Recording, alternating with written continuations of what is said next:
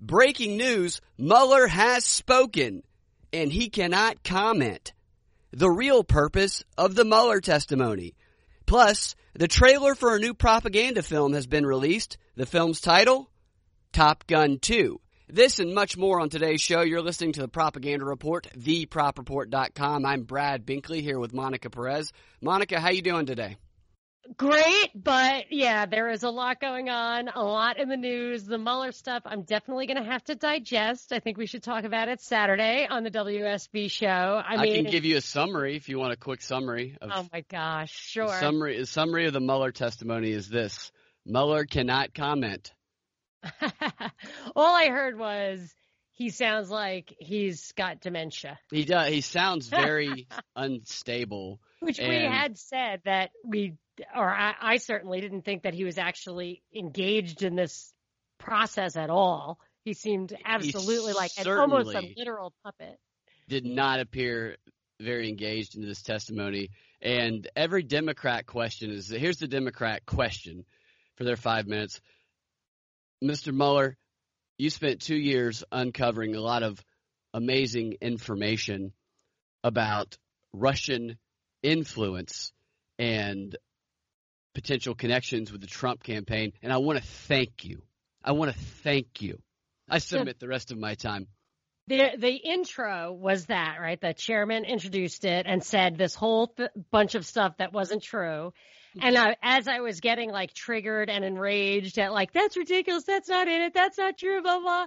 Then he hands it off to Nunes, who says, now that you've heard the conspiracy theory du jour of bunch of bull, I will tell you. And then he starts spewing like the the antithesis of it. so like I was just like in real time, just getting I was completely immersed in like the 3D dialectic. So I thought that in itself would be enough to demonstrate how politics works these days. And I'm sure there's, I'm sure it'll just get batted back and forth like Wimbledon for the rest of the time. Yeah. I love this headline. This is a, a common tactic used by CNN and other, I'm sure everybody, but I've seen this type of headline frequently over the course of the past year. Since Mueller didn't really say anything, the headline from CNN was a, a big all caps print. What Mueller didn't say.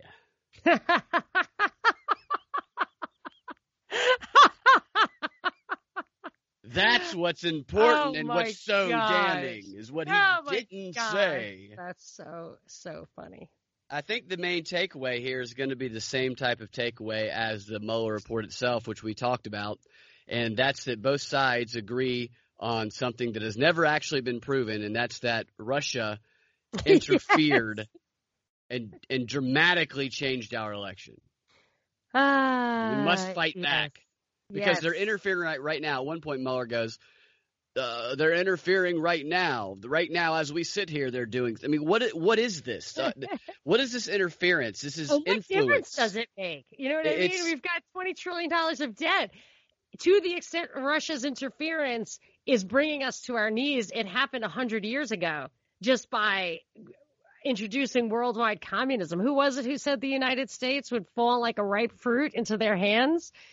Just because the hand is different doesn't mean that see, it was that fruit that was ripening.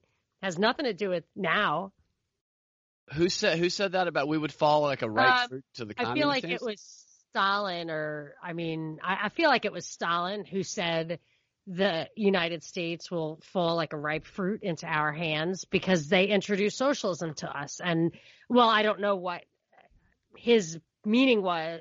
I don't know what he thought the cause was, but I'm pretty sure that was it, that they had infiltrated our system with their techniques and ideology and Well, that it yeah. would just ripen on its own until it fell into their hands. And the debt alone, that actually dovetails with what MacArthur said to Kennedy about the the our strength is our economy. And if we're ever to be defeated by an enemy, it's the economy that we'll have to destroy, which is exactly what happened. Well, what Edward. Bernays says in one of his books, I can't remember which one. I think it might be Propaganda. I'm not sure which one it is, but he says and it's just a throwaway sentence. I know I've said this before, but this is why I started researching communist propaganda is because this throwaway line in Edward Bernays' book where he just says randomly, anybody who cares about protecting democracy better learn how communist propaganda techniques work right now. And that's it. That's all he says on it. It's kind of similar to what you said, Mm-hmm. what Stalin said. Say it again. Anybody who wants to protect democracy, who cares about democracy, better learn how communist propaganda techniques work. Propaganda. Oh yeah, I don't. I don't think it was propaganda Stalin was talking about though. I think it was ideology. Oh, you think he was talking about the ideology? Yeah, Propaganda appeals to the ideology. Ideology. I get it. Yeah. Uh, yeah. I. I guess. I just feel like.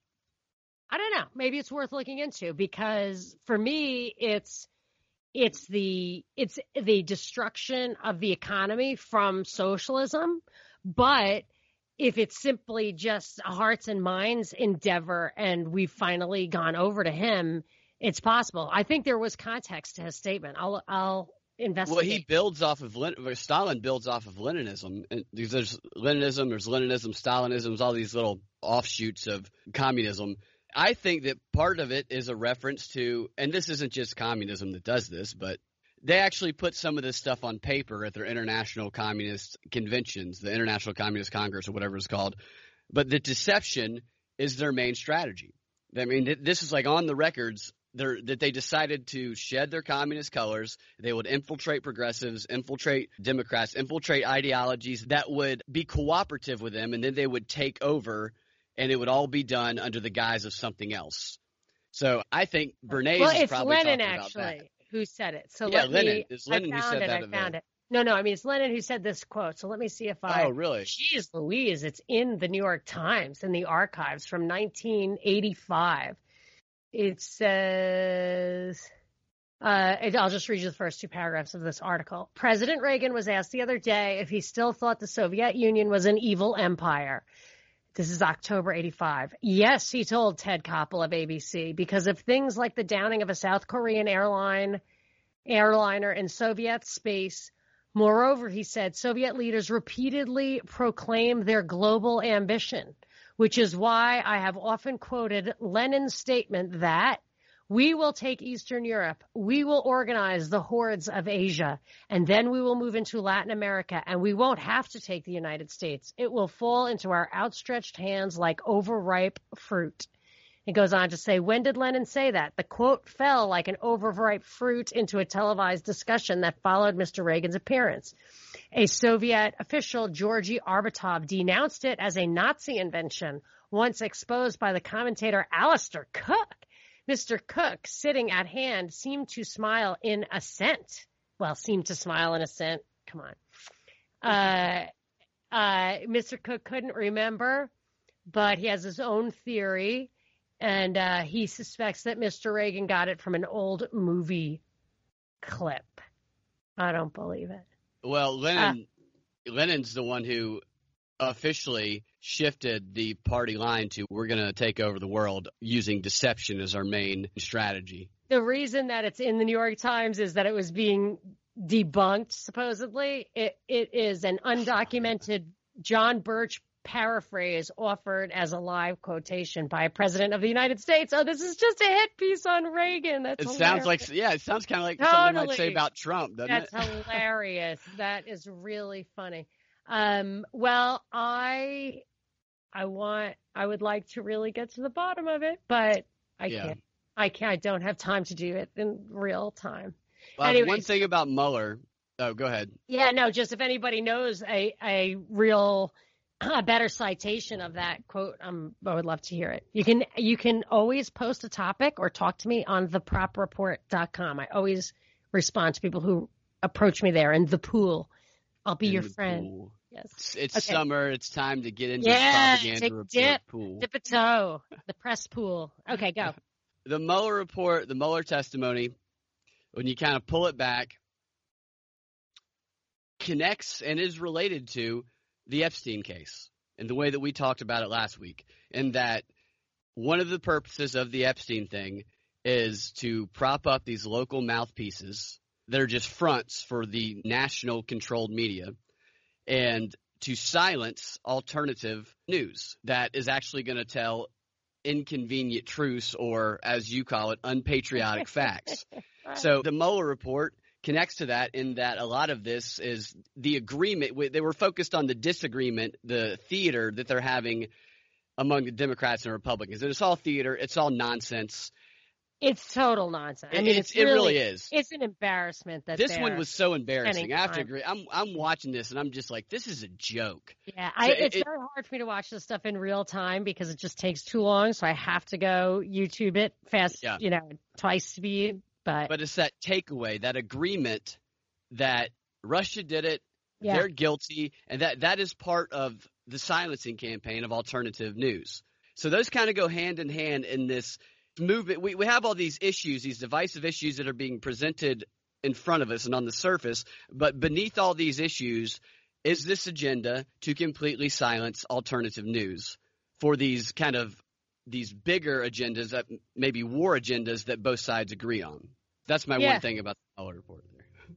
Yeah, yeah, and and they're bringing this whole conspiracy theory idea as part of the dialectic. Exactly. I mean, same thing in the Miami Herald thing. The conspiracy thing was also a, a big thing. We want to prop up these these local organizations because we have to silence these these fake news conspiracy theorists. And uh, you said that he mentioned conspiracy right there at the beginning. Yeah, it's crazy. Oh, yeah. And and uh, one of the headlines I had for you, or the stories that I wanted to talk about, so I just throw out there, was something I heard on the news the other day uh, about Lyme disease. Have you heard Lyme disease in the news recently? I have. I can't remember in what I'll, context. Yeah.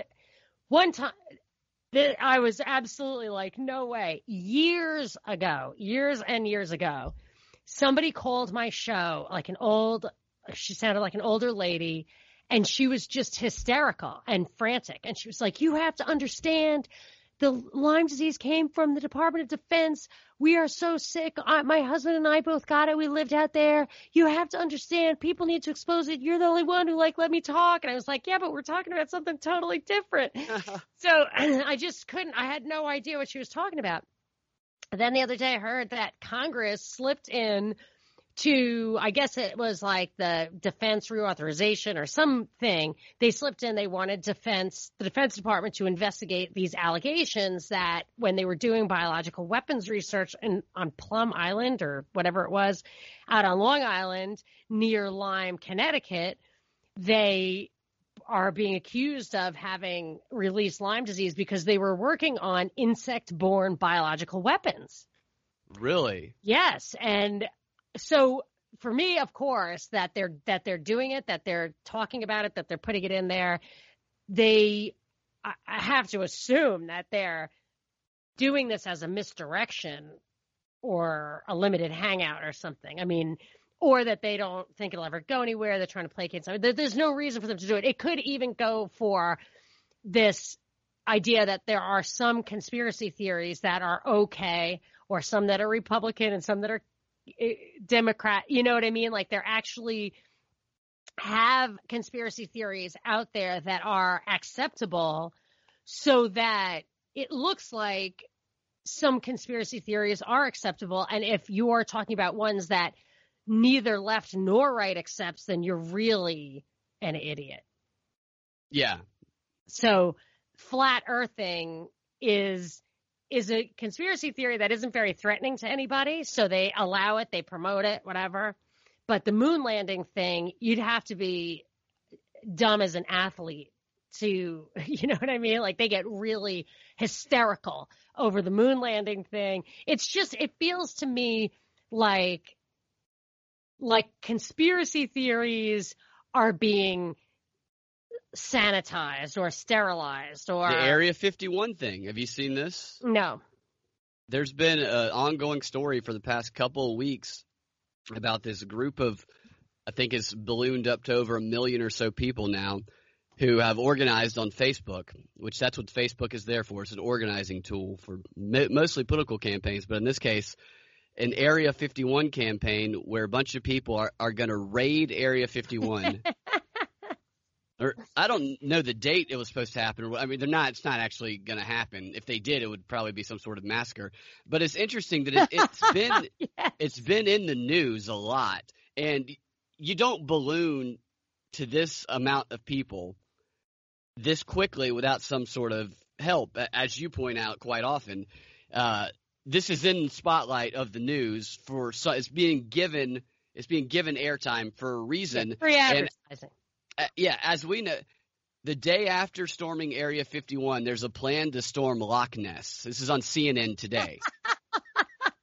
this is a real Which is a- story. which is a lake, right?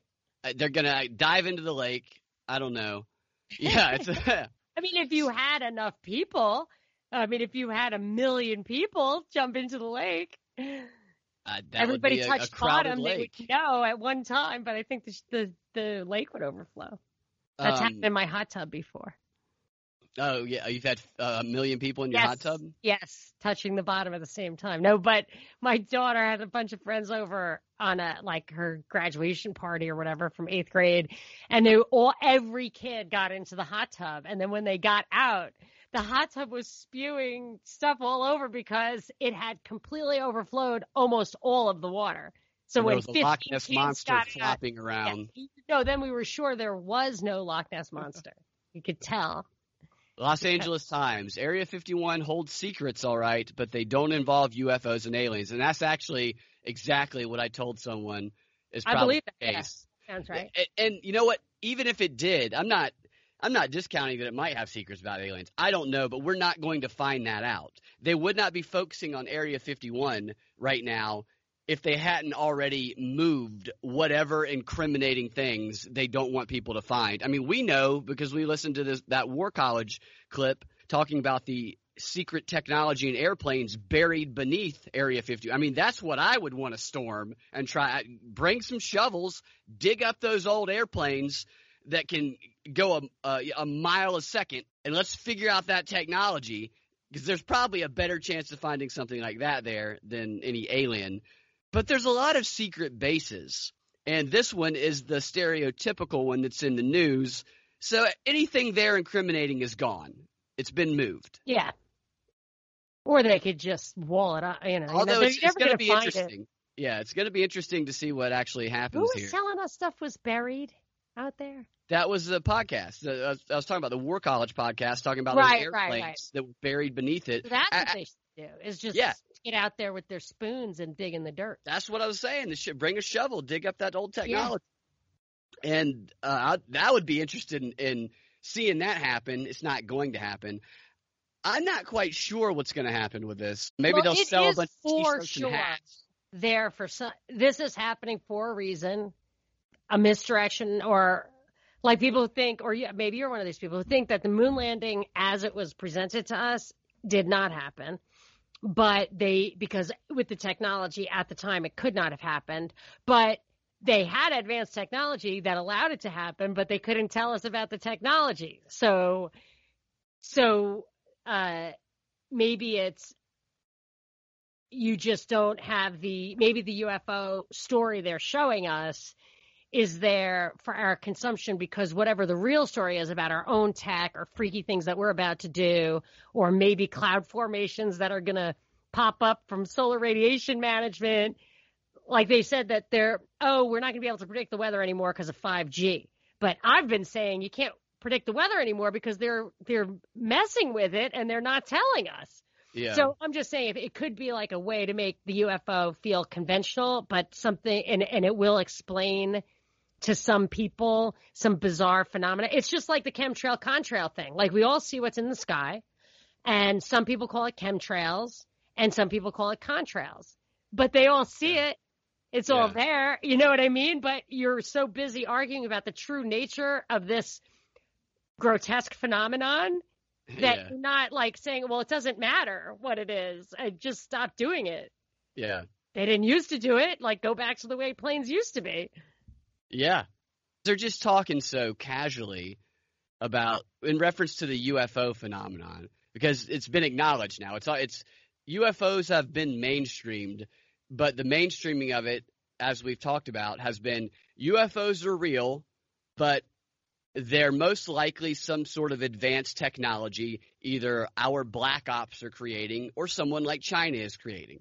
But they talk about that in a way that's so nonchalant and like, oh yeah, yeah, UFOs are real. It's not aliens though. It's just the most advanced technology humanity's ever created that could kill us all. Right. That's all it is. The fact that people aren't alarmed by that because they're so they're so fo- like the dialectic they're so focused on is it aliens is it not? You know if you look into for a while there when i was kind of just hunting down every conspiracy theory i came upon and i debunked a couple myself like paul mccartney is definitely paul mccartney. He was never dead. This is not a different person. I told you how i figured that out. I told you like 10 times. Nobody talks about it.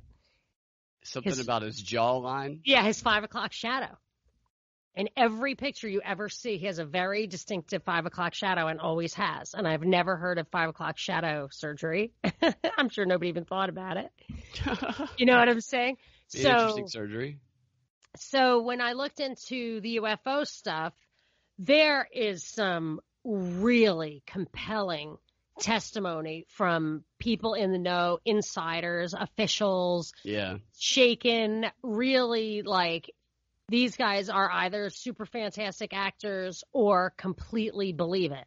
So if you were to go on the credibility and plot, the credibility and believability of these people, you would totally believe it. So it just, for me, like shows that either it's true and the w- way those guys are describing it is true, or there are rather sophisticated faux conspiracy theories generated at the highest levels in order to mask the true nature of the phenomena the conspiracy theory is trying to explain. And I think we see that in a lot of different. There's even a new podcast debunking the moon landing conspiracy theories that's come out you, recently. Here's the thing about the moon landing. First of all, people, I strongly recommend watch American Moon, where they examine the photographs. And seems to me, and I have not had a, uh, the only explanation I've ever seen out there for this is now the two way communication appears to be occurring like faster than the speed of light, or certainly faster than any technology that was available at the time. And the I talked to a professional photographer about it, and I also like saw some stuff online that the actual explanation is that everything you see that shows you it happening in real time, including the original broadcast, was actually edited. It wasn't actually live. So there's some conspiracy to yeah, edit yeah. it slightly, but not to fake it. So that it's that live streaming two way communication that is puzzling. But American Moon, I don't think it even addresses that at all. But it does show the light sources. And I and I want to understand why the most important photograph they could possibly conceive of because presumably they justify this by making it a science trip why nobody just stopped and pointed the camera to the sky to see a different perspective of stars and the heavens. I mean, they were on a different celestial body for the first time ever. And, and the Earth, can't you see the Earth from there? Yeah. I would think. Yes. Well, did you ever see that really nutty video of how they're they're modifying the size of the window in the space vehicle in the like spaceship to make the Earth look further away than it is? That no. is video. It's real. It's like highly compelling, but again, like I don't know if it's a highly compelling fake but try to figure that try to find that. It's probably harder to find than ever now because it's on youtube which is googled. But yeah. it's uh astronauts I- will try to find it. Astronauts making the window bigger so that making like putting black around the window to make it look bigger to make the earth look smaller is like an attempt at an optical illusion. That's what it shows. But but i mean they're out there. What is the one thing that would just change everything in your understanding of the universe, it's a three dimensional perspective from a different point. It's like that would be the most important mathematical data point you could, single data point you could bring back. Yeah. You know what I mean? A different perspective. of the universe. And they were just like, but he had a golf ball. like, yeah. I don't think that that how is that the most important thing? It's not. It's not important at all. And today, and I know it's been 50 years and technology has advanced, but today they talk about how they, they've pretty much already established that deep fakes are in some in some way going to affect the election. This is what they do. They're already seeding in that Russian interference has already altered the outcome of the election. Deep fakes created by Russians has already alter, altered the outcome of the election. This has already been seeded in the public mind and will no doubt be part of the narrative after the election in 2020, in my opinion. So it's very obvious that manip- that video can be manipulated to the point of where you can put people in films that aren't in films. 50 years ago, you could manipulate film. Uh, like the, the moon landing, you you could any good film maker could create like Stanley Kubrick. A, uh, yes, a convincing fake. Did you see ever see the analysis of how 2001: A Space Odyssey how he invented the technique that would have had that fake be completely realistic, which is why they attribute the fake to no, him. I, I didn't know that. I haven't. Oh, you should look at that. it. It's, That's interesting, it, though. Yeah, like the, his opening scene with the monkey and the obelisk. Apparently, yeah. is a kind of like the way Disney invented a kind of 3D way to do animation with like these layered films at different depths. He did something similar with the way to project a background so there's a very good explanation of exactly how you could do it at that yeah. time with that technology, and yeah. was the guy. And they and they and they act like something that's completely plausible, something that is completely doable within with the technology that was available at the time. Right. They act like it's just insane. And that you're some kind of a hole for being like, Yeah. they could have. Like, what, what's wrong with you? It's like, but they could have, and they would have done it for this country. Because 20 years later, the Soviet Union fell. 20 years later. That's not a lot of time. And if they had won that space race, if we had failed, they, and they say that the Soviet Union collapsed for psychological reasons, that Reagan got up there and said, We've got Star Wars weaponry. You might as well just put down your nukes and go home. And they were just like, I'm out. They- that never would have worked if we hadn't had if we had flubbed landing on the moon. It just would not have worked. So they uh, that's one argument that where for reasons of national security they should have done it. That's a secret they should have done. But you can't Yeah, that that they would do be now. Now they're having a space race to get somebody to the moon with Elon Musk propaganda of the deed. Would would that be an example of propaganda of the deed to intimidate your enemy?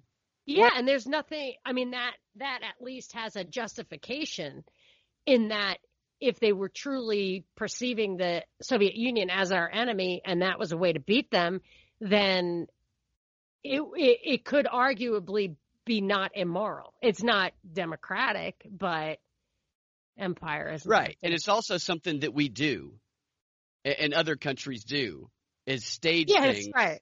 Yeah, to yeah, yeah. create a perception that's gonna the Gulf it's of create Tonkin. fear or whatever, demoralize. That is something that we have historically done. It's been documented over and over again. There's a whole book called Falsehoods in Wartime that documents all the lies, all the stage things that were told during and before World War One. We do this, so it's not outrageous to suggest or consider that perhaps something happened that we very well could have done with the technology that we had. You're not an asshole. You're not a crazy done. conspiracy Yeah, theorist. and should have done. They yeah. should have done it. you know, they should have done it because And- Kennedy popped off. What what was he thinking? yeah. You know what I mean? Why did he say that? Yeah. On a similar note, for anyone in the Atlanta area who might be interested, I will be performing in an improvised action show about the universe's greatest astronauts called Astronaut University on Saturday, August 10th at 8 p.m. at the famous Relapse Theater in Atlanta. I play a character named Johnny Blastoff. Should be a lot of fun. So come on out, check it out if you're interested in that sort of thing. Tickets are, I believe, $15 at the door and $10 online. So get them early if you do come so you can get that discounted price. Get the tickets at relapsetheater.com. I'll leave the link in the show notes. Check it out, August 10th, 8 p.m., Astronaut University, an improvised comedy action show. Nice. Sure. Relapsetheater.com, is that what you said? Yeah. Relapsetheater.com. RelapseTheater.com. All right. Well, don't forget to plug that on WSB. All Let's. right. Uh, that's the uh, Atlantic. Boy, I bet. I don't know. Like, I have never had a lot of luck selling things or getting people out. Although we've had some good remotes and stuff, but uh, so I don't know if it'll work. But I think our listeners would like to know about it. yeah, yeah, yeah. So, um, can I follow up before we move on on the quote? Yes. that quote earlier that it says in according to Wikiquote it was misattributed uh, it says cardinal francis spellman used the attribution in his speech to the 1954 national convention of the american legion it has been debunked repeatedly uh, including in they never said it by paul boller and john george uh, the last two sentences have also been misattributed to Khrushchev. The metaphor of the ripe fruit appears much earlier in U.S. policy discussions about Cuba. If an apple, here, here's one of them. Wow. Uh, John Quincy Adams, in a letter to Hugh Nelson on the 28th of April, 1823, he says, if an apple severed by the tempest from its native tree cannot choose but fall to the ground, Cuba forcibly disjointed from its unnatural connection with Spain and incapable of self support can only gravitate towards the North American Union. Wow. So I found in a map, there's one more, but I'm going to give you this little interjection. I found in a map store in Atlanta a map that showed the United States, not with Alaska and Hawaii, but the inset was Cuba we expected Cuba to be a state or our Puerto Rico or whatever. And it was a fantastic map and it was a little expensive. Like an idiot, I did not buy it. And there's a couple of things in my life I have regretted. One was a bronze statue of a blue man when I was in Morocco. A blue man is a desert guy with all his like things whipping behind him in the wind as he rides a camel and he's completely painted blue for some reason. You bought this painting? I didn't buy it. It was a bronze sculpture and it was like $5,000 and at the time it was out of the question, but I think it would probably be worth $25,000 now or certainly I would give that, right? Trade one of my my crappy little Fiat for the for the blue man right now. But that map of Cuba was one of my other regrets of like I just should have done it anyway. Maybe I'll go back to that place and get me another one. So here's the last quote, the second one. Parke Godwin in annexation from February 1854. The fruit will fall into our hands when it is ripe. Without an officious shaking of the tree, Cuba will be ours in due season without the wicked impertinence of war. Wow. So check that out.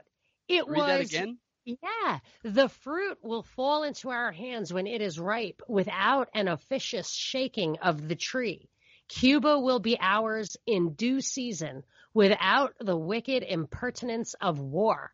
That's Parke Godwin in quote annexation, February 1854. So there you go, 1823 and 1854. The U.S. uses it as a plot against Cuba, yet we attribute it from Francis Spellman, Cardinal Spellman, to Ronald Reagan. We attribute it to the evil machinations of the Russian communists. That's interesting. Misattributed quotes are common, and they're misattributed in in a lot of cases, I believe, on purpose. Because when you can attribute a quote to a certain person, then people won't question it. In fact, they'll they'll assume wisdom or whatever they the intent people want them to assume into it, and they'll just repeat it. And an example of this is perhaps one of the most commonly misattributed quotes of our time, and that's the quote uh, that where everybody goes, and politicians say this all the time. I, I, almost every congressional hearing, I hear some politicians say this. They say, you know, Einstein said the definition of insanity is I hate repeating that the one. same thing over and over again and expecting a different outcome. Yes. And people, first of all, that's not even wise. That's the definition of persistence, really. Is it not? I mean, don't you have to do things the same thing to get better at them? Exactly. And he was married to an insane woman, actually, and he got that marriage annulled. And I believe he might have given up the baby they had to adoption. You want to know who actually said that? Who? It was not Einstein. It was the first time it appeared was in a pamphlet printed by the Narcotics Anonymous organization in 1981. Are you sure? I found this on multiple different quote investigator sites, and that's the same answer I found on all of them. This is what it said in the pamphlet. The price may seem higher for the addict who prostitutes for a fix than it is for the addict who merely lies to a doctor. But ultimately, both pay with their lives. Insanity is repeating the same mistakes and expecting different results. This is the earliest it could be found in print, according to a number of quote investigator websites. Perhaps that's propaganda in and of itself. Who'd you say said that last quote you just said? Ah, I moved on because I have another one I want to tell you. Uh, I, I remember it was uh, it said Parke Godwin, P A R K E G O D W I N, in something called Annexation, 1854. Interesting. So here's another one. That's the most misattributed quote I've ever heard. It and I, I believe it's misattributed. It could have been, uh, it could have been, it could be both people said it, but you've probably heard many times a quote attributed to the original Rothschild, I believe, the most or whatever the the one of the Napoleon era, Meyer Rothschild, I think, um, or one of the Rothschilds that said, "Let me print the money or control the money, and I don't care who writes the laws."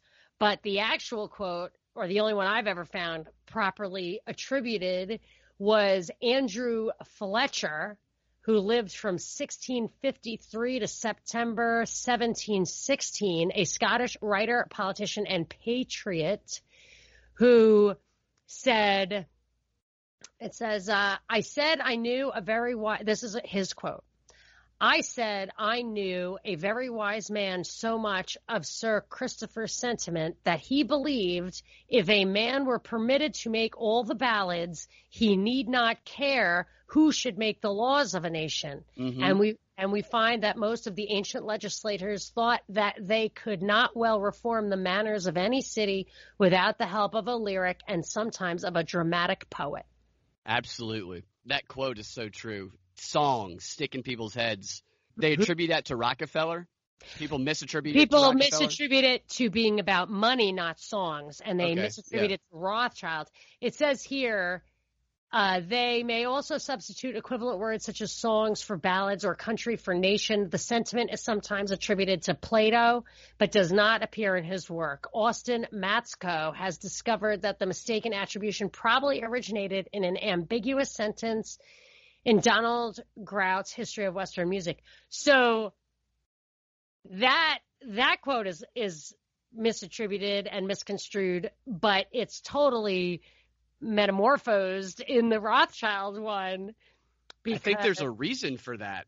I don't. I don't think you want people hearing that quote. to you know the read. answer. Music is mind control. I mean, don't get me wrong. I love music, but music you can seed messages in people's heads, and then they can't get them out of their heads. And it, especially when people are in groups, it transforms people. That's why they have military songs and stuff. Uh, People at war before football games, people get jacked up listening to certain songs. People amp themselves up, and there's good and there's bad with music, but it is very much a controlling power.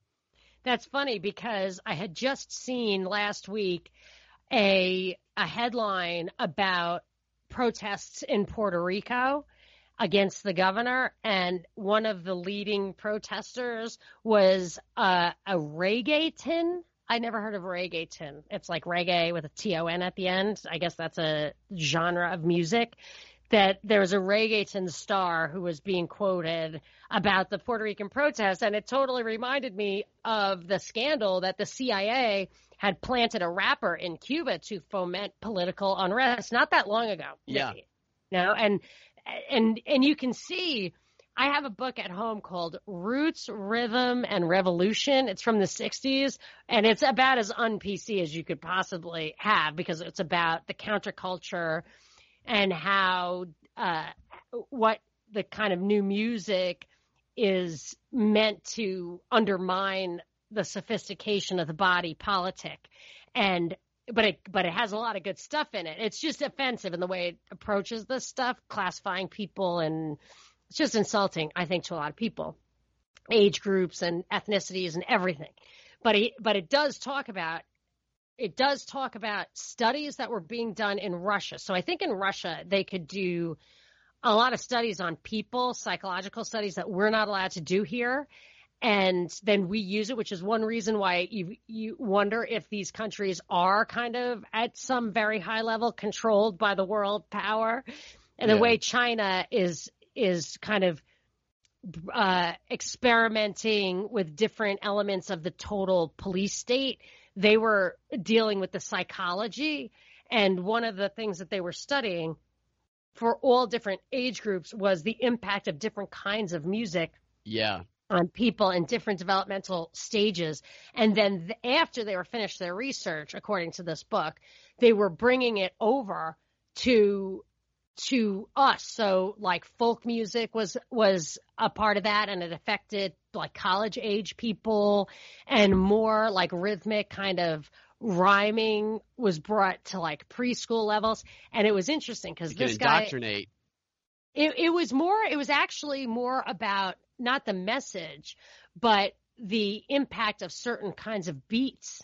Yeah, about, on the frequency and on your emotional state. Yeah, and this guy, and then and then right, you make people susceptible to suggestion and different kinds of action. But he had a really interesting little thing in there that in so he was writing this, I think, in the '60s, and he said, "I don't understand," or maybe the early early '70s. I don't understand. I asked William F. Buckley or that crowd, National Review, to address this, and they poo-pooed me. They shut me down. They foiled me. They they actually derailed me, took my stuff out of the queue of the. You know, I was actually getting somewhere, and their intervention kind of stopped me down. And that's the first reference I'd ever seen to how William F. Buckley it was, in my opinion, a complete like I think the John Birch guy called him the Pied Piper of the establishment. He was there to control a conservative resurgence, and my parents like loved him, and then they fell away from him because it was clear he was he was totally full of it. But nobody knew that for decades. And this guy had that bad experience with him early on. It just makes it just adds some credibility to this guy's approach and his sincerity. And uh, and I mean the book I can't really recommend it because I think it's it's ugh, it what doesn't fly in this day and age. But he has a lot of good info in there about the the impact of music. So then I look at as music has been deconstructed over the years. So first they took away melody, then they take away rhythm, and now we have just beat. And at a certain point, it is so agitating. Like yeah, if one of Hitler my kids is said, "Oh my gosh, I he can't think. I feel awful." It's not cool. It's very agitating to these kids, and they're adolescents. They don't need to be listening to that. Yeah. They don't need to be any more agitated than they are already, or sexual, it, or whatever. The the right. lyrics too are very sexual, very kind of slurring, drunken. You know, like the imagery it brings up is just very. Uh, it's just very visceral it just doesn't have soul. And then I'm not very educated. I don't really listen to classical music or any of that. But if you, but sometimes like I just need to clean my brain out and I'll listen to like a little and you're like, wow, like human beings amazing. can create something like this. It's like it makes you think that we aren't animals. It, but the classical new music is it it like transforms your mind when you listen to it. It's and they unbelievable. If you put that, if you put a plant in a room with that, and you put a plant in a room with with something that's just all beat, the one with beat dies, and the one with classical music thrives. I mean, I don't know if that's true, but I think that you. could be true. Plants are very much alive. Yeah, They're very much affected right. by frequency, just like oh, we yeah. are. Yeah, which is what makes the whole 5G thing kind of crazy. Yeah, what are totally. doing? I mean, how can they do? Why? Why are they doing this? I mean, what if? Do they not care about their own kids? Do they feel like we're just all going to be cyborgs by then? Do they really not care about their own kids? I mean, because here could be an idea: eighty percent of the people will die, and we know that's what they want. So it wouldn't surprise me if they're just like, well, it just kills a lot of people, and we'll just sacrifice our own kids along with everybody else who cares. Or we know the answer. You know, we yeah, know how to do it. We know the cure. We know how to prevent. Like I don't even know if they do. I don't even know if they save their own. I think the argument's going to be, at least what they'd argue to the public anyway, is that 5G is going to create a solution to any problems that might arise because of the advanced technologies that we're going to be able to create from it. Oh, I I feel like they create problems that they are going to solve. Like nobody, I worry about my kids' eyes with the screens, Yeah. but everybody has speakers inserted directly onto their eardrums. People, this generation, there is no reason. We have no idea. and it how- affects you. Yeah, their sensory organs are going. Uh, there's no way your ears are not going to respond to that. When I get into the studio, if I put somebody else's headphones, if they're just left there, they're on like 11. Like, Yeah, I can't hell? listen to it too Yeah. high. Yeah. because people are so deaf in the radio business that anybody who's got any seasoning is freaking got it has to pump the headphones up. It's Yeah. nuts. I have to consciously remember to keep mine low because if I, if I don't, if I get it too high, I had tubes in my ears as a kid. I had bad ears as a kid. I, they'll be my ears will ring for the next the rest of the day if I don't do that. Well, maybe you're lucky that you have that reminder because I Yeah. look at my kids and I think, okay, so when they're older, their eyes are shot, their ears are shot, and then they're like, I better get that brain implant. I know? was just told that. Yeah, exactly. You know? I went and got my contact lenses, the contact lens exam. It's always funny. My my prescription always goes up and down, so it, it'll be Really? two, negative two or whatever, and then the next time it would have gotten a little bit better. In fact, I found that when I don't have my contacts for like a month or so, and I don't wear my glasses, that if I go get an eye exam after that, my prescription is always lower. So my vision has always improved when I haven't relied. So the glasses make it worse. They'll tell you that don't it doesn't. Okay, of course, because I that's started researching interest. that. Th- There's an app. I haven't tried it. I did read some of the reviews, which it had mixed reviews, but I read some of the science behind it. But there, there's an app that's like 50 bucks, and I think there's also a monthly thing. It's pretty expensive, but the promise of the app is that if you do these exercises over this period of time, that you will restore your vision. And it emphasizes not wearing your contacts and not wearing your glasses at certain times. And it gives you certain times of the day to do the exercises and it tells you like what not to do. Don't look at a screen all day. Don't sit in this type of lighting. Oh, you it's have really to interesting. to me for my son. His eyes are. He's like begs me for more prescriptions. He's like, yeah, I want more. I'm like, no, you gotta wait. Let me see. His eyes are Like- just crashing. You gotta send that to me. So while you're looking for that, can I tell you? Can I give you a, a story? Yeah, give me one. Tell you a story. You ready? Yeah. All right. Uh, Boris Johnson. He's going to be the new prime minister of the UK. I heard that. He's the blonde-headed racist Trump of the UK, from what I've heard. Right? Well, yes, and I I remember I really got it wrong who was going to win prime minister and who was going to win president in 2016 because I thought it would be, be Boris Johnson after Trump. I forget what order it was in. But I totally thought Boris Johnson was going to get it. I think it must have been after Trump got it. And uh and he didn't, but it was so parallel and it is so parallel yeah, that. I just figured it was going to happen. But so he gets it, and I had a couple of things that I noticed about it. One headline said, uh, "Johnson promises Brexit, says the buck stops here." You know, what what do you think about that? the buck stops here is his slogan. No, he the the headline was I just tweeted it, so I'll, I'll read it word for word. Uh, they redid Twitter in the past like one hour, so I can't use it. All right, It's different, isn't it? yeah, Yeah, see, Uh, they changed mine a few months ago. I've, I've Oh. realized they've staggered who they cha- whose format they've changed. It's kind of weird. okay. It says uh, CNN Boris Johnson delivers defiant first speech as UK Prime Minister, pledging to make Brexit happen. Period. The buck stops here, he says. now, what I have a strong reaction to that, and I want to know if you can anticipate what I'm going to say. Read the headline one more time. Yeah. Boris Johnson delivers defiant first speech as UK Prime Minister, pledging to make Brexit happen, period. The buck stops here, he says. Oh, Brexit will not happen. Is that your reaction? No. Here's the thing it's psychological. He's quoting a U.S. president. Did Trump say that? The buck stops no, here? the buck stops here was Truman. Was a, it was a plaque, I believe. It was a plaque on Truman's desk. Yeah, I'm pretty sure. I'm going to look at it right now. The buck.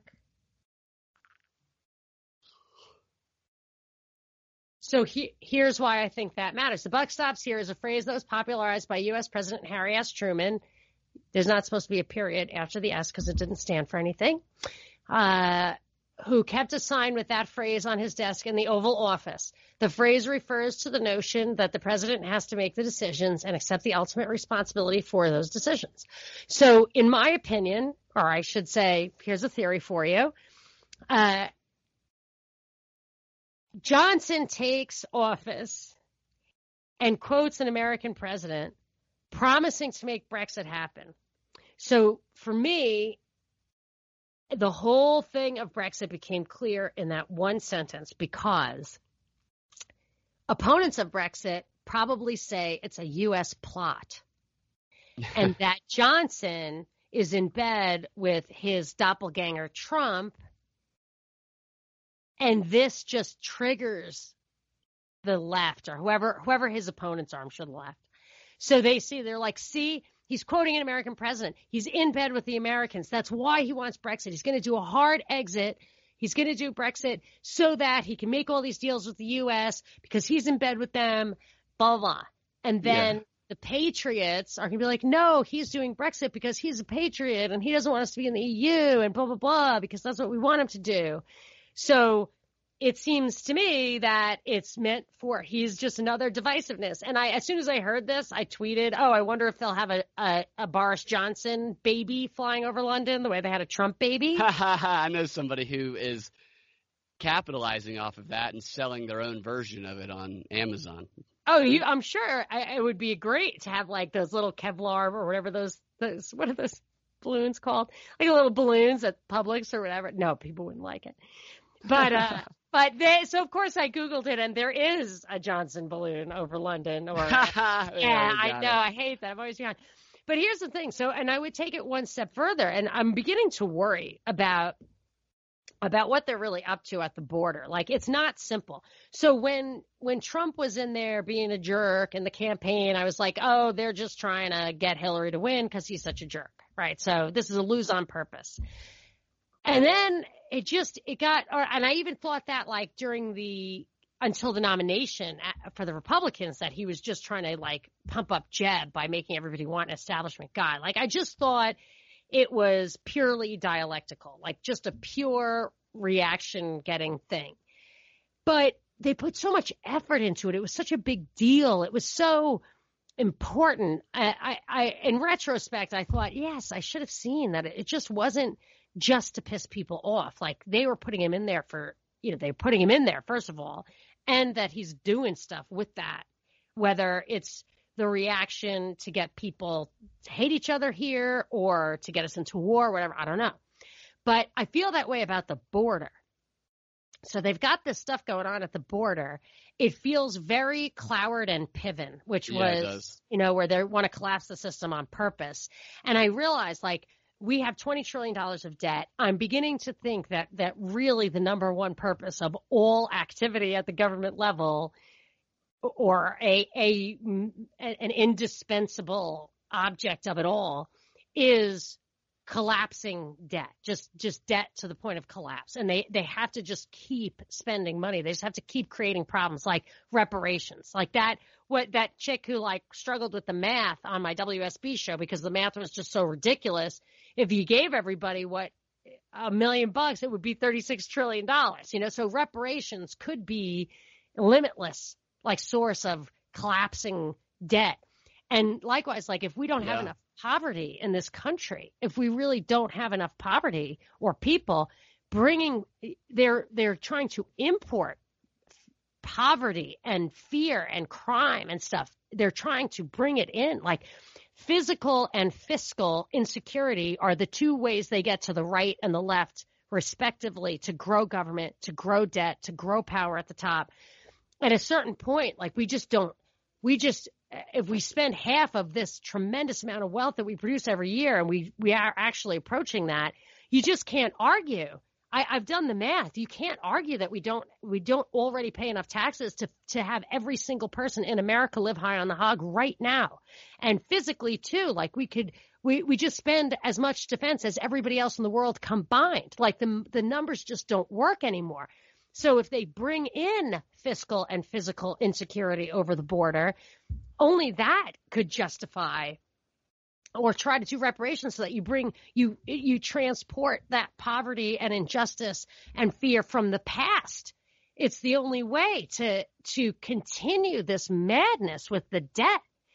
And and i think i i think that that if they're really going for genuine collapse that I mean, I do think the UK does act in concert, in parallel. You can see it, maybe all the Five Eyes, maybe all the echelon English speaking countries and the islands around the main Eurasian continent. You know, if you think of it that way, if uh, if Johnson really does do a hard exit, hard landing, Brexit, uh, it, it, could have a devastating effect that that could push him over the tipping point. I don't know, you know, but I, I just I'm I, I do wonder if there is actual devastation on the horizon and not just dialectics that's definitely a possibility. I don't know the time span, but we are moving towards World War III. I don't know exactly what it's going to look like, and I don't think it's going to be in the next six months, but it might be within the next five to ten years. But that's what we're moving towards, and that that could fit into that. With that in mind, many people might have seen that Top Gun 2 is being released. They just published the trailer for Top Gun 2. It's terrible. It's it's it's it's uh, an irritating trailer from the first five seconds into it. This is a propaganda film. Clearly, it's a propaganda film. I want to read you a passage from a book called Channels of Propaganda by J. Michael Sproule, who is a propaganda researcher. I believe he still teaches, maybe at Harvard or something. But he, he's got a, he's written a lot of good material on propaganda analysis. Top Gun was, in large part, the original Top Gun, a propaganda film. It was used to, among other things, increase military recruitment. Here's what the book says. Typifying the revival of military hero films was Top Gun. The box office hit of the mid 80s paid homage to the honor and courage of the of America's top fighter pilots. Top Gun was set at the Navy Fighters Weapons School at Miramar Naval Air Station in Southern California, where the best are taught to be even better. In the climatic scenes, fighters from the U.S. U.S. aircraft are surrounded by a larger Soviet air patrol. The feisty hero Maverick comes to the rescue by destroying enemy fighters that had been poised not only to destroy the Navy planes, but perhaps even to sink the aircraft carrier itself. The U.S. Navy was quite happy with Top Gun. The film improved the Navy's image at the same time that it boosted recruiting. Stephen H. Clausen's public public information director at the U.S. Naval Academy. Public information director, by the way, as most of our listeners I'm sure know, is another term for propagandist. He mm-hmm. commented that a movie like Top Gun shows a renewed respect for servicemen. It can help it can't help but make young people think that this is an exciting career. The cooperation between the Navy and the filmmakers began early. Top Gun was based on an article that lauded the Navy's uh, Miramar School, and the Navy brass quickly recognized the potential public relations value of such a film. The Navy cooperated fully with the producers in exchange for some control over the script. See, this is. Can I just interrupt? Yeah. That's he lost me already because I doubt it originated outside of that system. Isn't that what they were saying? Like they were like, "Oh, you're going to make a movie like that? That's awesome." It, it kind of comes off like that, but when he says it originated from an article, I believe that article was written by someone in the Navy. Right. Okay. Okay. The Navy cooperated fully with the producers in exchange for some control over the film. The Navy's assistance turned out to be considerable. The film producers were granted the use of 20 fighter pilots, the aircraft carriers Enterprise and Ranger, the Miramar facility, and for only the cost of fuel, a fleet of Navy jets. The alliance between naval personnel and Hollywood filmmakers extended even to the promotion of the movie. Top Gun premiered at the Kennedy Center in Washington as part of the festivities for the 75th anniversary of the Association of Naval Aviation. It goes on to say Tom Cruise, the star of Top Gun, felt a need to repent of his gung ho fighter pilot character Maverick. Okay, some people felt that Top Gun was a right wing film to promote the Navy, acknowledged Cruise in an interview. But I want the kids to know that that's not the way war is. That Top Gun was just an amusement park ride, a fun film with a PG 13 rating that was not supposed to be reality. That's why I didn't go on to make Top Gun 2, three, four, and five. That would have been irresponsible.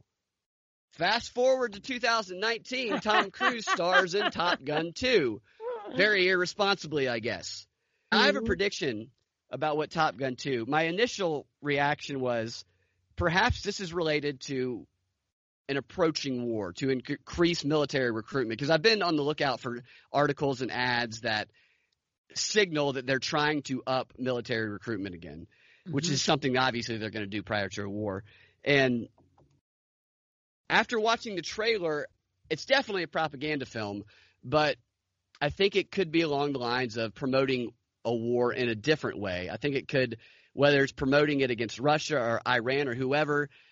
I think this is going to be the move. This is my prediction based on watching the trailer. The trailer kind of shows Tom Cruise's character as an outdated model of somebody who's in the military. And it shows the military pushing back against him as opposed to like an outside force. It's an inside force pushing back against him. And I believe that there's going to be maybe a bureaucrat character within the government who is a representation of Donald Trump, who kind of says things like Donald Trump, acts a little bit like Donald Trump. And, and this is going to be the protagonist force against Tom Cruise's character, and he's going to be pushing Tom Cruise out. Uh, antagonist. Sorry, oh, he's going to be the antagonist. Like, no yeah. Trump character is going to be the protagonist. Right? Yeah, yeah, yeah. My mistake. He's going to be the antagonist to Maverick's protagonist, and the government's going to be turning against Maverick, against Tom Cruise, and Tom Cruise is going to, in essence, then turn around, and there's going to be some sort of scandal, some sort of Russian interference has infiltrated the military or something and has turned them against Maverick, and Maverick is going to then fight the government, our government, because in essence he's going to be fighting a foreign nice. power yeah, by fighting yeah. our government. That nice. that's my prediction for the propaganda. The propaganda strategy that film could be taken. Maybe I'm wrong. That's what I got from the trailer. But I do find it interesting that Tom Cruise denounced playing that character again because it would be irresponsible. So that makes me think that he's definitely not going to be promoting the military, that he's going to be promoting opposing Russians who have taken over the military. Well, when they do stuff like that, in the end, when they make propaganda like that, it's it's almost like that's the formula. They take this idea that there are people in the government, even at the highest levels, who are evil. But there's the rank and file are good, your hero is good, and there's somebody up at the top they can reach out to who is fighting the good fight and does have the power to defeat that evil as soon as they find out about it. Yeah, so, maybe it'll be Stacey Abrams. Maybe she's in the movie. Yeah, I wouldn't be surprised. I mean, whatever that character. I actually am looking forward to seeing this movie because I want to see the propaganda angle that it takes. I want to see if my if I'm off base here or not. So, and, uh, when do you think she's going to announce? The summer is too Dullsville. It's got to be after Labor Day. Look, I think we should take her for her word. She said the fall. Uh, yeah, that would be the fall. Yeah. When it comes to stuff like that, yeah. Not not her campaign strategies, not her talking points, not her rhetoric. That stuff is lies. Not her stories. Those are all fabricated from a kernel of truth. But when it comes to her plans politically, she's been pretty upfront about a lot of it. Dude, she she said she was on the road to the White House before she even announced for governor, right after yeah. she announced for governor. Granted, it was a Freudian slip, but but you've seen it in all of her articles and stuff. It says yeah. like, "Oh, I never thought I'd run before 2028." And then it's uh, like, uh, yeah, yeah. Uh, "Are you running?" you know. See, yeah, I'm wondering. I was thinking about this today, actually. like, the Kamala Harris. Else. The mm-hmm. Kamala Harris versus Joe Biden. The first debate set up that little race dialectic with Joe mm-hmm. Biden as a as a stand-in for Donald Trump, essentially. That's yeah. what I saw him as. And Kamala Harris, the very, uh, it was just like Stacey Abrams' praised performance when she gave the State of the Union address. It was not good. It was robotic. It was boring. She said it's nothing be- new. It was better than. Stacey in fact, I, I, would say that Stacey Abrams' State of the Union thing was terrible, to be honest with you. Terrible, but they terrible. acted like it was great. The I best know. thing they ever heard. I know. Now, Kamala Harris's performance during the first debate, I, I don't think it was much better. I, I, did not think she did a it good job. It was obviously acting. It, it was, was terrible acting. acting. It was but, a bad stage play. But it, yes, all that is true. But the Stacey Abrams stuff is just unwatchable because she's such a robot. But I think the whole Kamala Harris thing is she is setting herself up to take a fall in round two That's exactly Stacey what I was thinking about. Yeah. So she's being promoted up. Biden versus Harris, round two is being promoted. I think this, like you said, could be where Kamala starts to take a dip because she's not going to have. At least they're already going to determine. They've already determined how they're going to report on on the second debate. They've already determined it. I guarantee you. Yeah, yeah. And, I, I always think that, but uh, Yeah. but this, I think that the Kamala Harris character will have a weakness, like she was too privileged, or her mother's from India, or and her father's the from Knights Jamaica. Templar connection, where people mysteriously Oh. died before their trial date that nobody ever asked her about. Her staffer, I don't who think she that's personally up. thanked, and nobody's heard from them since.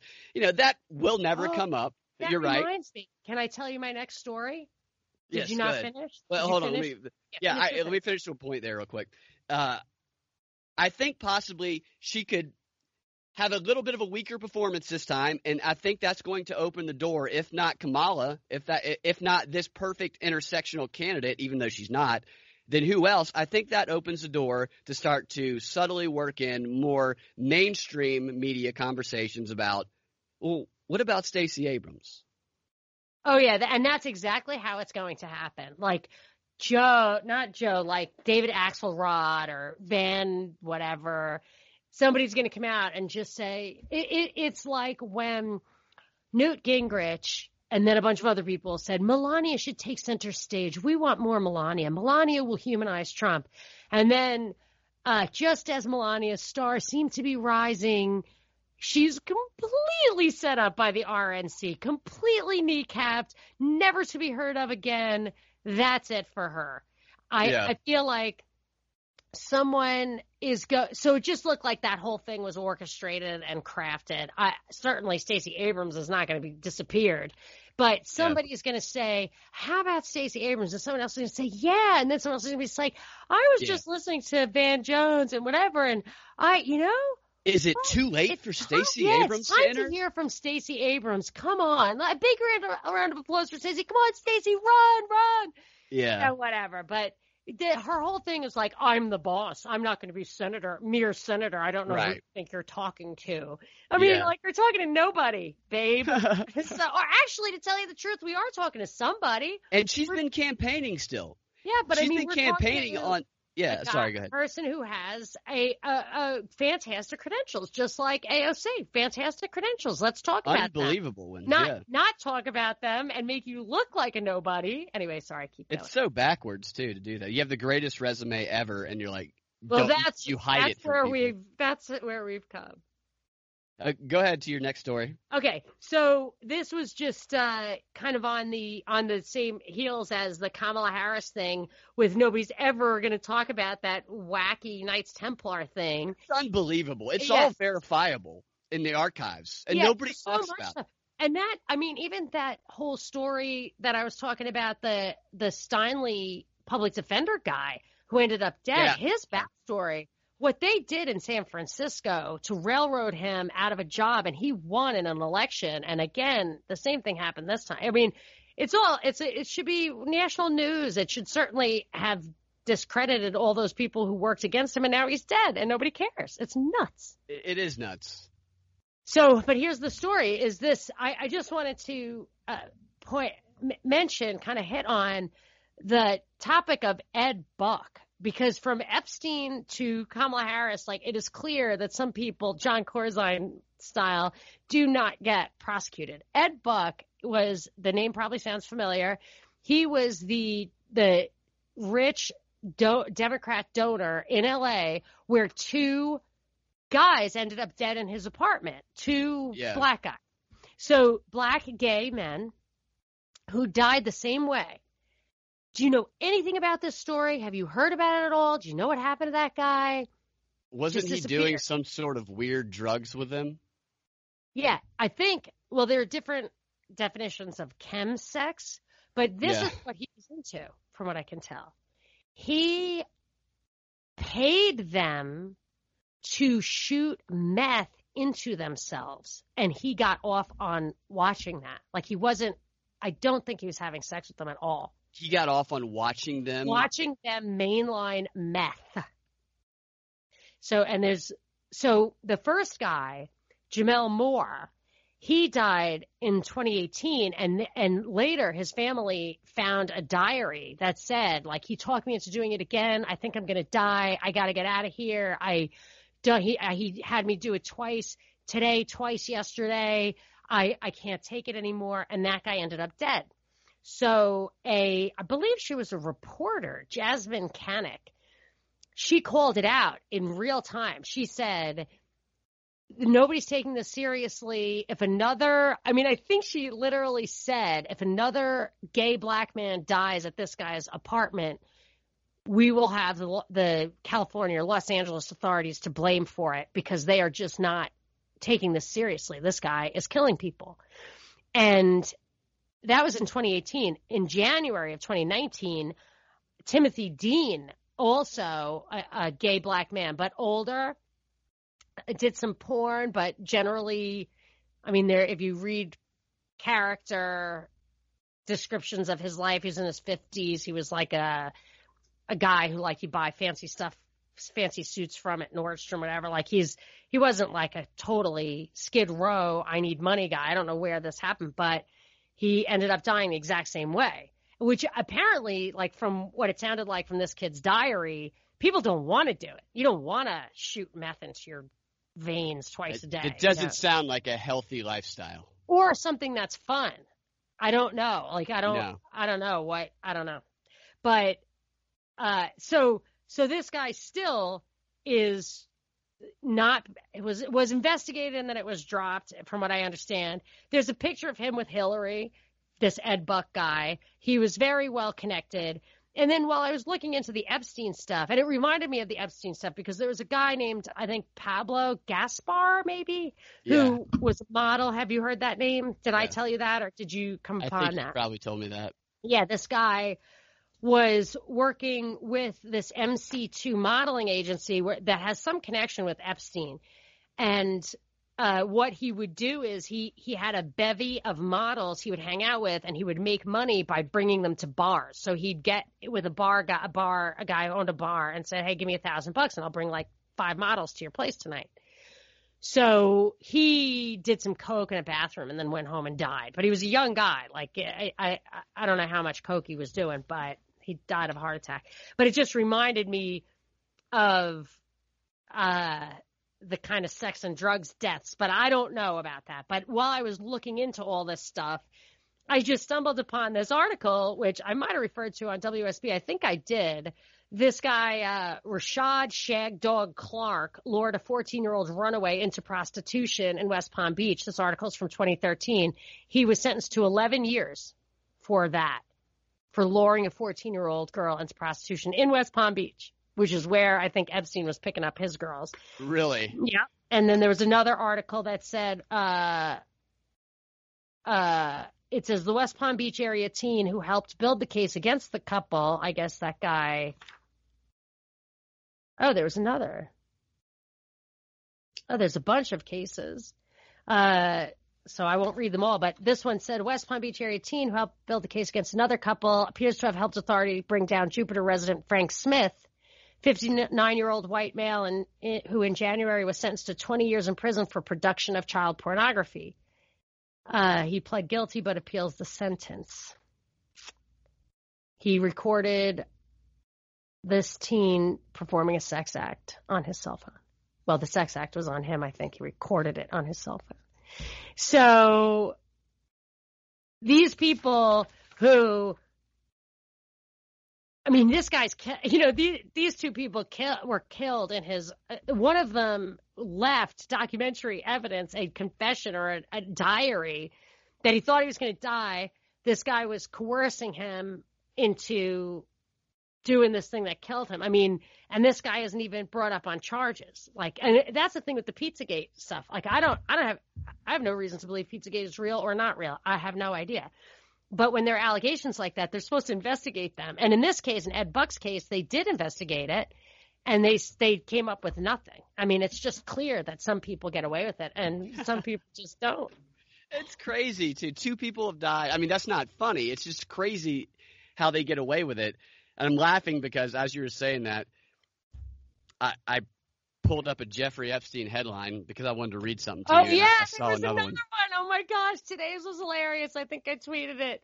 Go oh, ahead. There's go. a bunch of them today. Yeah, yeah, there was one today that just was like, "Are you kidding me?" This Oh, one is from the Rolling Stone. It says Jeffrey Epstein's finally being publicly shamed.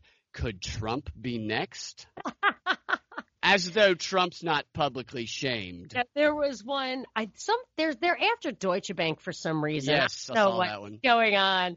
And uh, somebody tweeted at me like, "Oh, Deutsche Bank's going under," and I was like, "Okay, so let me look it up." And I found another thing about Deutsche Bank, and it fired eighteen thousand people. But Citibank did that when I worked there also, and I mean they didn't. They're of course stronger than ever. So I mean that's not to me proof positive. Restructurings happen. But then, like within seconds, of course, this could be me, right? I could be generating this self fulfilling headlines, but headline a headline came down from like the Daily Mail saying uh, Epstein did business with Deutsche Bank. It's like Deutsche Bank kind of owns half of Europe. Like I don't think you could if he if he, there's any real connection with him and business, you could connect him to Deutsche Bank. I thought that was crazy. But there was an Epstein thing that was not funny or crazy or cute or at all. It was disgusting and it makes me want to puke. In the Daily Mail, did you see this thing I tweeted yesterday with the Virginia Roberts pictures? No. Okay, the Daily Mail put out an article yesterday. Intimate photos Jeffrey Epstein took of his underage sex slave. So there's pictures of Virginia Roberts. It goes through all this stuff, all of her testimony from the stuff that she filed years ago. And they make it look like she did an interview for them or whatever, or this is new news. It's completely not new news. They spread her name all over this thing, which is in extremely bad taste for a rape victim, especially a statutory rape victim or an underage rape victim. It's, I don't care if she came out. I don't care. Like there, it's just not, I don't, I don't think it's cool, especially given the tone they set in this article. It makes me want to puke. It says, it said, Virginia Roberts, let me see if I can find the exact quote because it is so effing repulsive. Hmm. This is this is the headline that pissed me off. Robert Roberts is what her name was, but Robert was able to see the world during her years with Epstein, who flew her around the world while he and his friends raped the teenager. That's the she- headline? That's the the caption to this picture that has nothing to do with anything. But she was able to see the world. While she was she was given this gift. you know, like it's like a trade off. Like I don't know, she was able to see the world while him and his friends raped her. She was given a comfortable bed to sleep in while he and his friends No, raped her. then they show the picture of her skiing, and they say, and it's and it's captioned "Snow Day:" colon. She's now suing the United States for how they handled the prosecution of Epstein, and in her filing has included pictures he took of her around the world, above in New Mexico at age 17. So by then she's probably of age, and she's like, uh, "This is truly disgusting." The one of her uh, when she was 15 uh, she was working at the Mar-a-Lago spa. Boy, you're allowed to work at 15 in Florida. Anyway, I just I just found it rather disgusting how they were approaching it. That she was in intimate photos Jeffrey Epstein took of his underage sex slave in New York City, New Mexico, and London as he flew around the world so he and his famous friends could rape the teen. We talked about in 2016 that podcast that we did because this was in the documents. We talked about how they targeted girls that had troubled backgrounds who would be easy to discredit if he ever went to trial. And this is a strategy of that, of discrediting them, of it, they voluntarily were there. And even even if a kid is manipulated into voluntarily being there when they're underage, that's still coercion.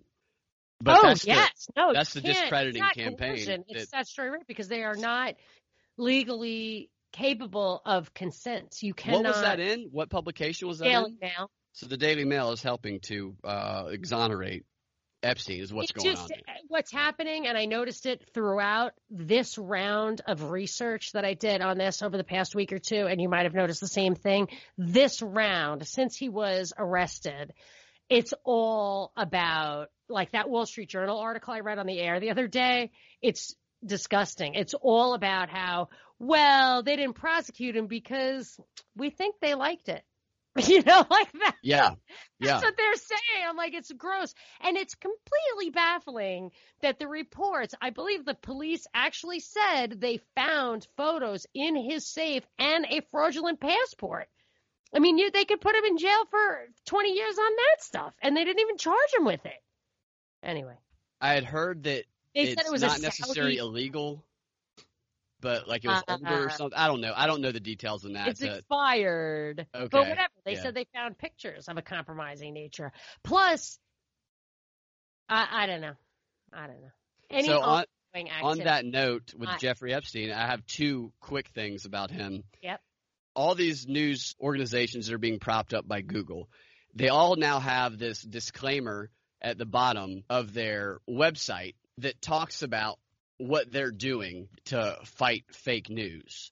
And at the bottom of the Miami Herald's articles, maybe all of their articles, but definitely every article that even mentions Jeffrey Epstein, here's what it says. It's in a little gray box. It says, Behind our reporting, local reporting makes a difference.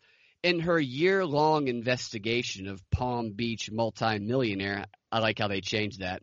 Jeffrey Epstein. No way. instead of billionaire of Palm Buddy. Beach multimillionaire Jeffrey Epstein, Miami Herald reporter Julia Brown tracked down w- women who said they were victims of abuse and revealed the full story behind the sweetheart deal cut by Epstein's powerhouse legal team. Yes, she revealed that. The full- Bullshit. The full story. Right. That's goes yeah, funny. the full story my ass. The That's part funny. of the story. Then it goes on to say since the Herald published Perversion of Justice back in November of 2018, a federal judge ruled the non-prosecution agreement brokered by then South Florida U.S. Attorney Alexander Acosta was illegal.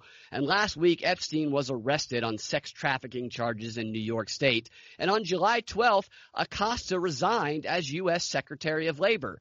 Investigative journalism makes the difference. Your support makes it possible. Click here to subscribe today. Boy. Are they All of it- spoon it- feeding that to you or what? That's Oh my unbelievable. That's unbelievable. Unbelievable. This pisses me off for so many reasons. One, Brown and the Herald have already won awards for this reporting. She'll probably win a Pulitzer. A Pulitzer for lying to the American public. Lying by omission, omitting the most important facts to create a vastly false impression. Leading out or pretending that the most important document that contributed to Epstein getting this sweetheart deal, the plea negotiation letter, she pretended, or she's pretending it doesn't exist because it has the Clintons' name all over it. And now they have the audacity to put this stuff out there, to pretend that they're broke and bootstrapping this when they are partners with Google. They're part of a $300 million initiative. And that's just one initiative. They're part of multi-million dollar initiatives, like three of them.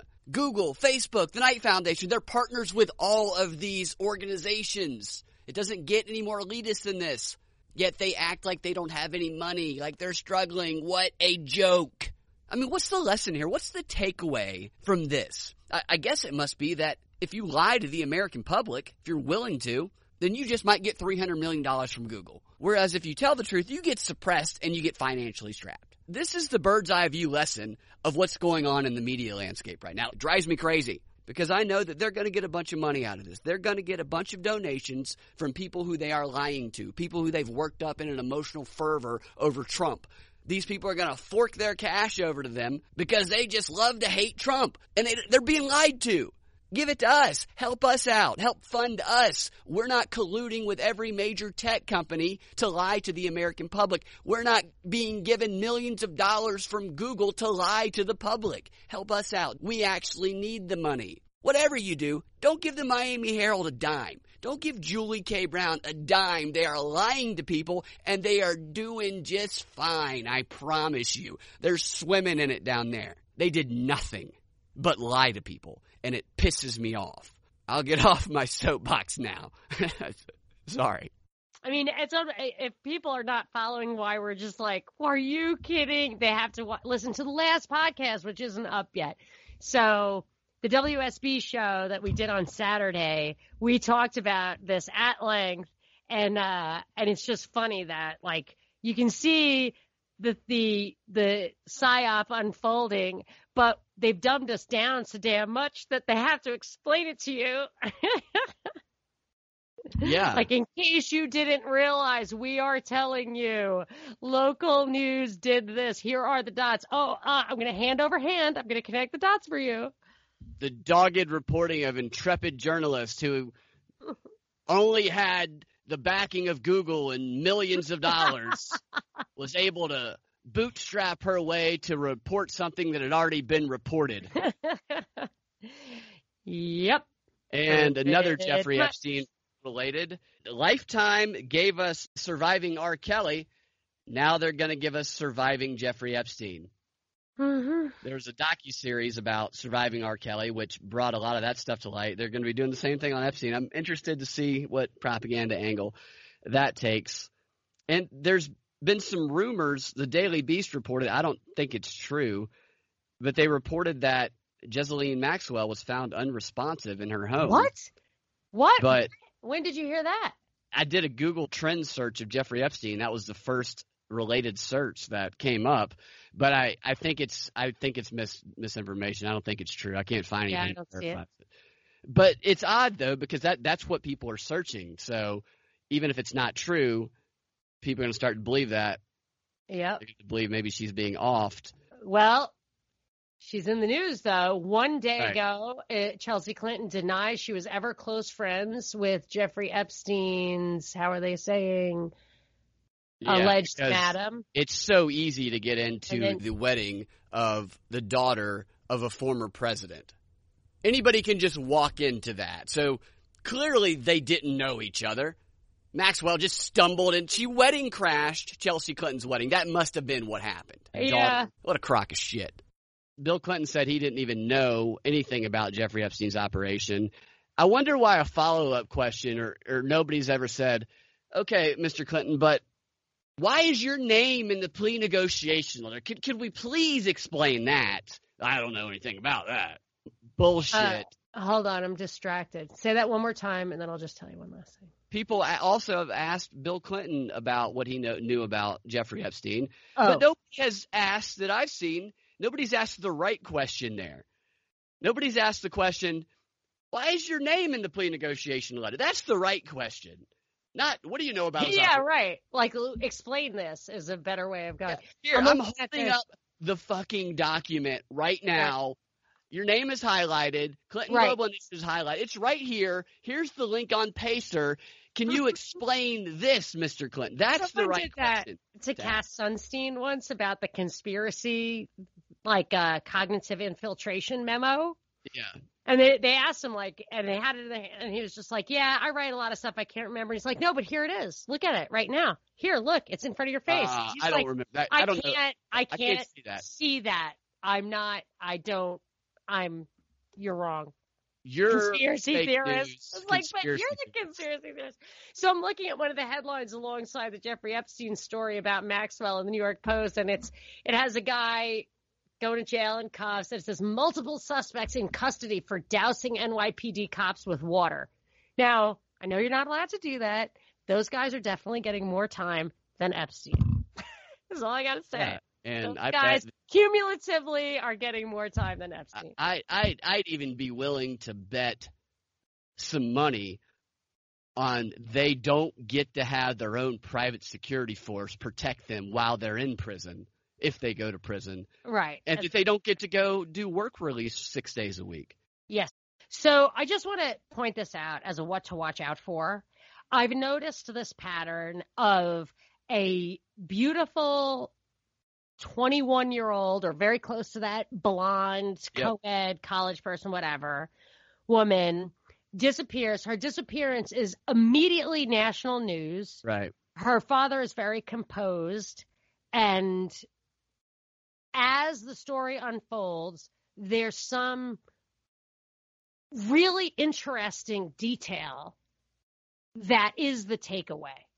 So here's the pattern. The first one was, I believe it was Molly Tibbetts, and she disappeared in Brooklyn, Iowa. That was illegal. It, it ended up that the perp was an illegal immigrant. There was Samantha Josephson, who got into an Uber, a fake Uber, without realizing. Then that led to uh, the constant re-investigation and tracking of Uber drivers, even though it wasn't an Uber driver. It was just, she was just stupid and got into the wrong vehicle. But that had a policy goal. Uh, Mackenzie Lueck was found in Utah. Uh, she got out of a Lyft. The guy who was the suspect or where her body was found was an Airbnb. And she supposedly was meeting this guy who she met through a quote dating app, maybe even more salacious than that. So there's all this like tech stuff surrounding it, a lot of brand names in the article. And the most recent one is Ally Kostial, who the Ole Miss student who disappeared. As soon as it was like they disappeared and they showed the picture of her, like 21, gorgeous, a, an angel, blonde hair, like perfect in every way. yeah she was, one. I think, gunned down by a gun enthusiast whose father says, insists on his innocence, whatever. So gun control. So whatever's happening to these women, I do not know. Uh, I am not saying that nothing's happening to them or they didn't die or weren't killed or any of that.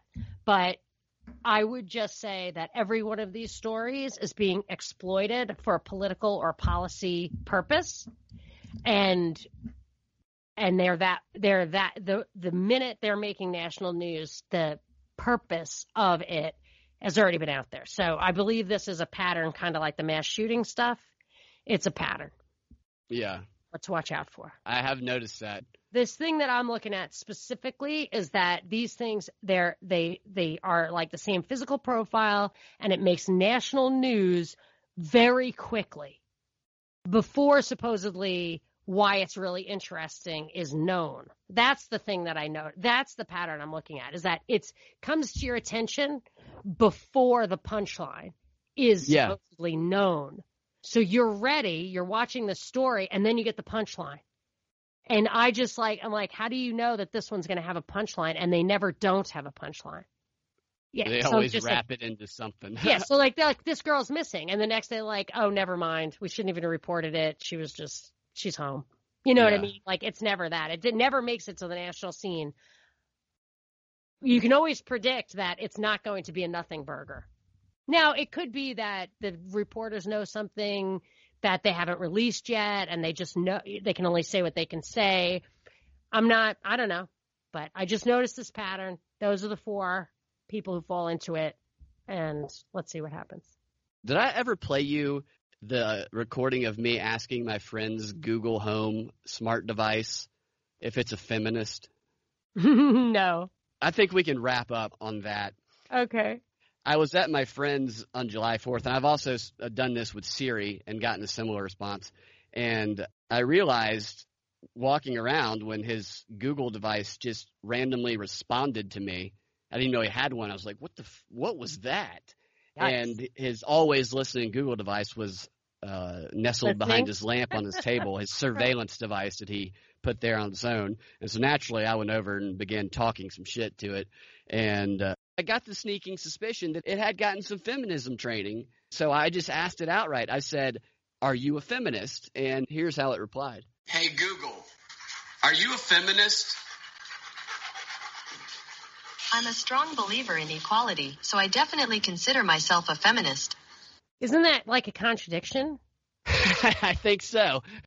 I have to tell you, I was at a Florence and the Machine concert with my daughter, and the so Florence was like, "Oh, I have to tell you, this is just the greatest like time for women, and I'm so happy that there's so many women in the audience, whatever." And I said to my daughter, I said, "Hey, man, first of all, let's go. I'm bored, and second of all, uh, it's not so much that that she she does." That I mind that she likes women and, and wants everybody to be here and all that kind of stuff. I said, but in no time, Mark the words, the immortal words of Frederick Bastiat. Be careful that you don't just want to switch places with your oppressors and what you want is to dominate.